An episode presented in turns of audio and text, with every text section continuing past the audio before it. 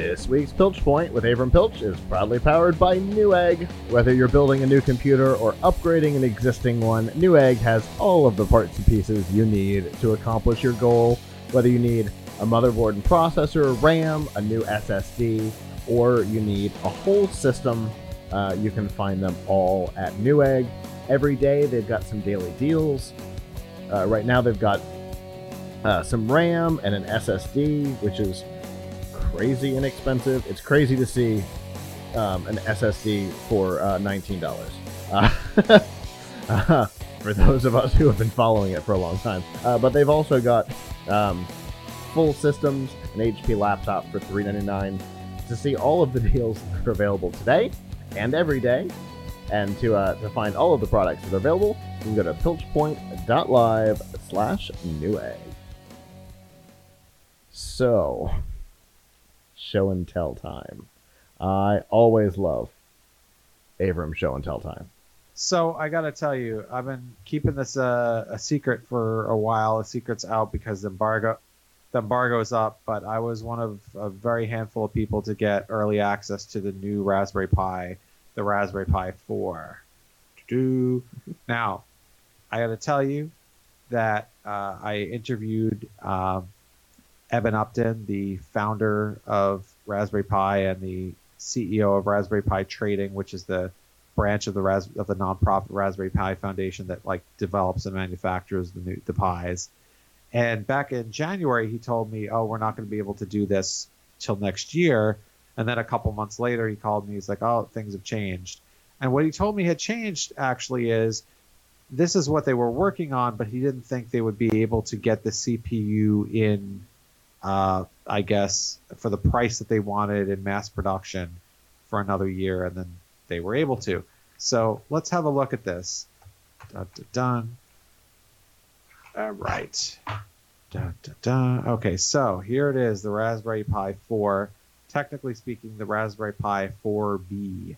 Now, why is it the 4B? Because this is the form factor that Raspberry Pi has used in their most popular, most notably. Hold on a moment. I'll show you a comparison here. This is a 3B plus. This is the latest beforehand, and this is the 4, the 4B, right? And you can see they're about the same size. There's like another millimeter or so on this because the ports, of, the port locations have changed a little bit. So what ha- what has changed? Uh, so one first thing that's changed is instead of one HDMI connector, you've got two mini HDMI connectors. So you can power dual monitors with this, no problem. Wow. Uh, in fact, you can power two 4K monitors with it. Now, wow. To be honest with you, it's not very quick when you have two 4K monitors. Sure. The um, it can only do 30 hertz on two 4K monitors. If you want one 4K monitor, you can get 60 hertz.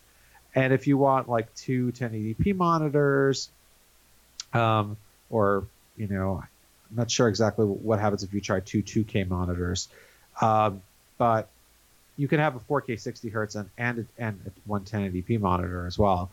But anyway, you know, I've, I've got mainly got 1080p monitors at my desk. So if you got two 1080p monitors, uh, no problem. The performance is is is really good. Two 4Ks at 30 hertz, it starts to be a little jerky. Um, but uh, so that's one. The other thing is this uses a little bit more electricity, and so it, instead of having a, a micro USB connector for charging, it has a USB C connector for charging, hmm. uh, and it requires a charger that is at least uh, five volt, that is five volts and at least three amps. Uh, so the prior one was 5 volts and 2.5 amps. So, you know, not only will you need to have your your a charger that does USB-C, but it's got to do at least 3 amps. Uh, and of course, there's an official one for $10. Um, the processor is new. This is a 28 nanometer processor as opposed to the 40 nanometer processor on here. This runs at a native speed of 1.5 gigahertz on the 3B Plus, that's 1.4 gigahertz, so not not a huge difference in the in not a huge difference in the uh, clock speed, but uh, with the lower nanometers and everything else. It uh, oh, and the um, this uses a Cortex uh, A72 architecture, and this is an A53, so it can do a lot more processing simultaneous, process a lot more instructions simultaneously. So even at the same clock speed or slightly higher clock speed, it's a lot it's a lot faster. Um, another really big improvement in the Pi 4B is that it has uh, up to four gigabytes of RAM. The previous Raspberry Pi's one gigabyte was all you got, uh, and you know if you had a Pi Zero uh, that had 512, or you had a Pi A model that had 512. This has available in one, two, and four gigabyte configurations. This one here I have is the four. Um, the one gigabyte it costs thirty-five dollars. The two gigabyte forty-five dollars, and the four gigabyte fifty-five dollars. Uh, so thirty-five dollars is usually what people expect to pay for a Raspberry Pi. Here, if you want the same amount of RAM you had had in the old model, you can pay the same. But if you want more RAM, you got to pay a little more. Now, do you need more RAM? If you're using this as a like a computer, which you can, then yes, yeah, it's good to have more RAM. If you're using it as like a weather station or something where it's just doing a limited of you know interacting with a few sensors you're not really multitasking and running the GUI on it uh, one gigabyte's probably fine. And if you're using an emulator uh, which the emulators don't work yet i should um, disclaim one of the things that's going on here well let me get to the end of the, the tour of it and then I'll, I'll talk to you about compatibility so the one of the other things that's really really important here is you'll see that this ha- look at the difference here in USB ports. You can see the colors. Here on my left, there's two USB 3 ports. Here on my right, the old model, no, it's all USB 2.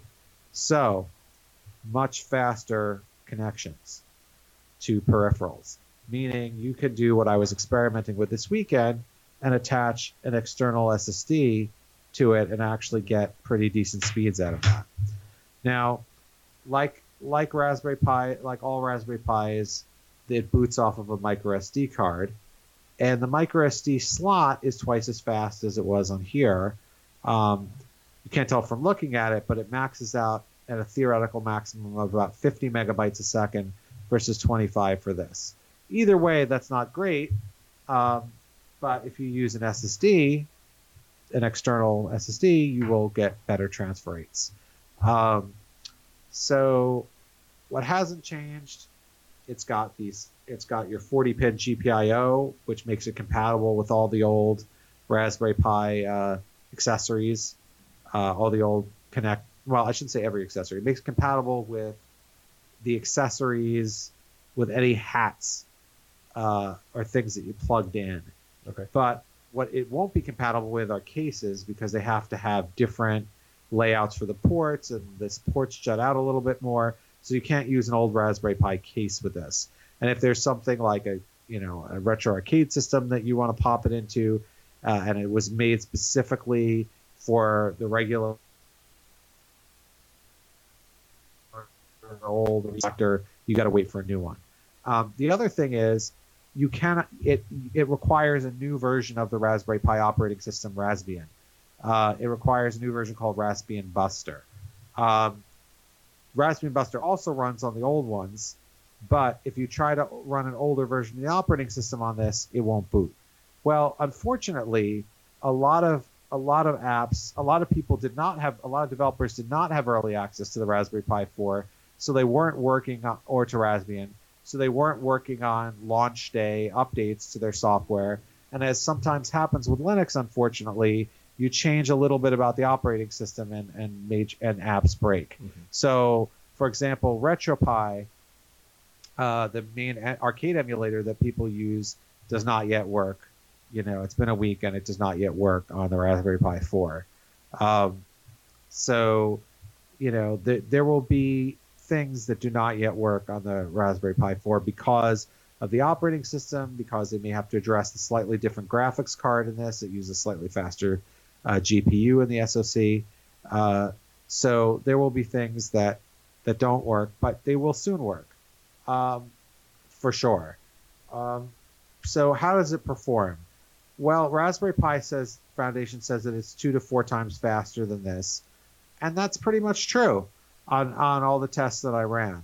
Uh, now, if you're going to be browsing the web uh, with it, you can competently.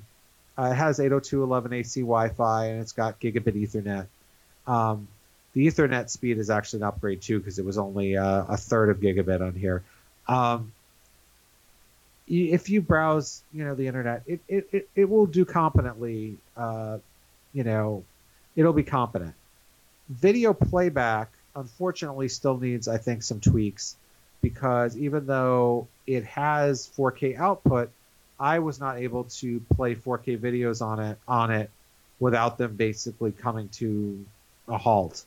Um, 10 even 1080p videos uh, at full 1080p offline video seems to work okay at full screen if I'm in 1080p resolution. If I'm in 4K resolution and it tries to scale up, it gets sluggish. And if I'm doing YouTube video, no matter how fast the bandwidth, if I play 1080p video at full screen, it it it becomes sl- it's it's definitely losing some frames. If I play 1080p video in a win- YouTube video in a window where it's not taking up the whole screen, it can be smooth. So I hope those are some things that kind of get ironed out with the software and you know tweaks to the to the OS and things like that.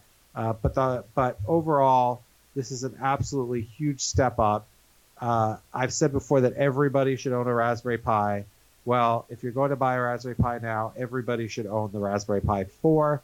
Um, and if you are wondering which one to get and you're not sure and you just want one to experiment with, you probably should spend the extra money and get the 4 gigabyte model. Now, that being said, I have not been able to find the 4 gigabyte model for sale. Uh. Uh, online in the U.S. A lot of places still only have the one gigabyte model right now. Um, but um, wh- whichever you get, the performance will be good, and, and generally you're not using more than one gigabyte of RAM unless you're using this like a computer and you're multitasking. Uh, but if you want to try that experience, it's designed to actually be good enough to be used as a computer. Um, although I don't, I wouldn't say that people are going to be throwing away their PCs anytime soon in favor of this. But it, isn't it good to know that you have something that's this powerful? I mean, the best use cases for it are the ones that we haven't even really seen yet, which is using it for things like machine learning and object recognition and better Internet of Things devices, uh, more so than using it as a standalone PC. Mm-hmm. And uh, you can read a lot more about it on tomshardware.com. We've got we've got a series, uh, we've got a very detailed review with benchmarks. We've got stories on overclocking it, and we've got store and uh, we we will soon tomorrow probably have a story up on what it runs like with an SSD inside. So uh, you know we continue to mine this uh, this product, which is really fascinating. Uh, uh, really fascinating, and I definitely recommend people recommend people to buy it. Uh, every every self-respecting tech enthusiast, can, you know, could use one of these. Well, that's that's really cool. Um, so you said that you're finding the one gigs available, and the, yes, the, the one gig, the, the one, other models not so much yet. Yeah, I mean, you can look around online. It, it, changes day to day. I know some people managed to buy the fours online, but I think some of them bought them from England or things like that. Um, no, Raspberry Pi manufactures these in the UK, so um, Micro Center is a fantastic place. If you live near Micro Center, it's a fantastic place to get these uh, because they're one. They I a lot of their local stores have the one gigabyte in stock. Um, and there's a few, you know, online. A lot of places are still getting them. Got it. Well, I I have been thinking. Uh, you mentioned uh, enhanced like Internet of Things devices. I've been also thinking like enhancing, being able to enhance uh, embedded technologies. Um, things like you know we've seen at CES the last couple of years. We've seen uh, the smart mirrors, and they're always kind of half-cocked ideas. Um, but with something like this, you could really be able to pull lots of data sources together without having to fear the the repercussions, right? Because that's that's always the problem when you're pulling lots of data sources on something with a small amount of RAM or something like that. Being able to process all that starts to become a problem. But you know, if you've got up to four gigs to be able to display, uh, to display and process weather data and all that kind of stuff, you know, it starts to get way more, uh, way more feasible. Yeah, yeah. I think I think it will be really good for that. Um, you know, I did run some uh, machine learning, uh, at least one machine learning benchmark on it. Um, another one I tried, which seems to now, in the latest build of, of Buster, Raspbian Buster, I cannot get working. Uh, but I tried a tutorial that lets that, that actually works on Raspberry, the old Raspberry Pi, that will do object recognition using Google TensorFlow, Mhm. uh, and you know that was you know way improved on this, but still you know depends on what you consider slow. So like original Raspberry Pi, uh, Raspberry Pi 3B Plus, I was getting like 0.9 frames per second object recognition with with a webcam uh, attached to it. On this, I was getting 1.7. So like a, that's a 70% improvement, but it's still 1.7 frames a second. Right. Now, so it depends, but that's that program, right? Um, so it depends on it depends on what you're doing with it, obviously. Sure. Um, I was involved at the tail end of a project. Uh, the company I work with uh, was involved with doing a, an object recognition thing using TensorFlow, and they ended up abandoning uh, Raspberry Pi as their embedded uh, processor because of of that. They ended up using it as the thing transmitting the video remotely to the TensorFlow, but they couldn't they couldn't use it as the processor uh, for exactly that reason. Well, for what it's worth, and I haven't actually had. I actually want to say I, I wasn't even. Uh, this was another thing where the instructions and tutorials I had to do it didn't work in the latest Raspbian, and maybe they will, you know, when it gets updated. But one thing I have over here that I ha- have not really gotten working well yet. I think I got it working for a minute, but not with live object recognition. Is this thing? So this here is a Google Coral uh, USB accelerator, and it is something that a lot of people use with the Raspberry Pi. And this is meant to offload some of that processing directly onto this thing. Oh, And it should work better on the 4 because, as you can see, it's USB 3. So it'll have the bandwidth. Um, so that kind of thing could make could actually be another thing that makes it, um, you know, more even better at, at uh, object recognition. gotcha. Yeah, I'm looking at I'm looking at the uh, the site for it right now, and they they specifically uh, they specifically mentioned using it with Raspberry Pi and TensorFlow Lite. So, yeah, Yeah. that's that's a cool thing I've not encountered. Uh, the project we were working on ended up going with a, a specialty processing computer because they needed like super fast processing, but doing defense projects works that way. Anyway, um, well, that that is a really cool device. I've been following all the stuff you guys have, have published this week, which uh, has been interesting. I always I always like Raspberry Pi stuff. So It's a passion for me, so I really enjoyed uh, have enjoyed working on it. Um, and uh, you know, it was one of those things though. Having early access to it was really great and a wonderful privilege. Uh, but new software builds were coming out for it like every day or two. So I tried something, it didn't work, or I'd run a benchmark, and then I'd be, like, oh, new build came out. Got, now I got to reinstall everything. uh huh. Um, so Yeah, that makes sense. Well, I'm uh I'm glad that you were able to do like a really in-depth dive into it because it's it's a fascinating uh fascinating technology and like you said it's one of those things that that is appropriate for more and more people every day. So um obviously thanks for showing it off. Uh I can't wait to get my hands on one of them hopefully pretty soon.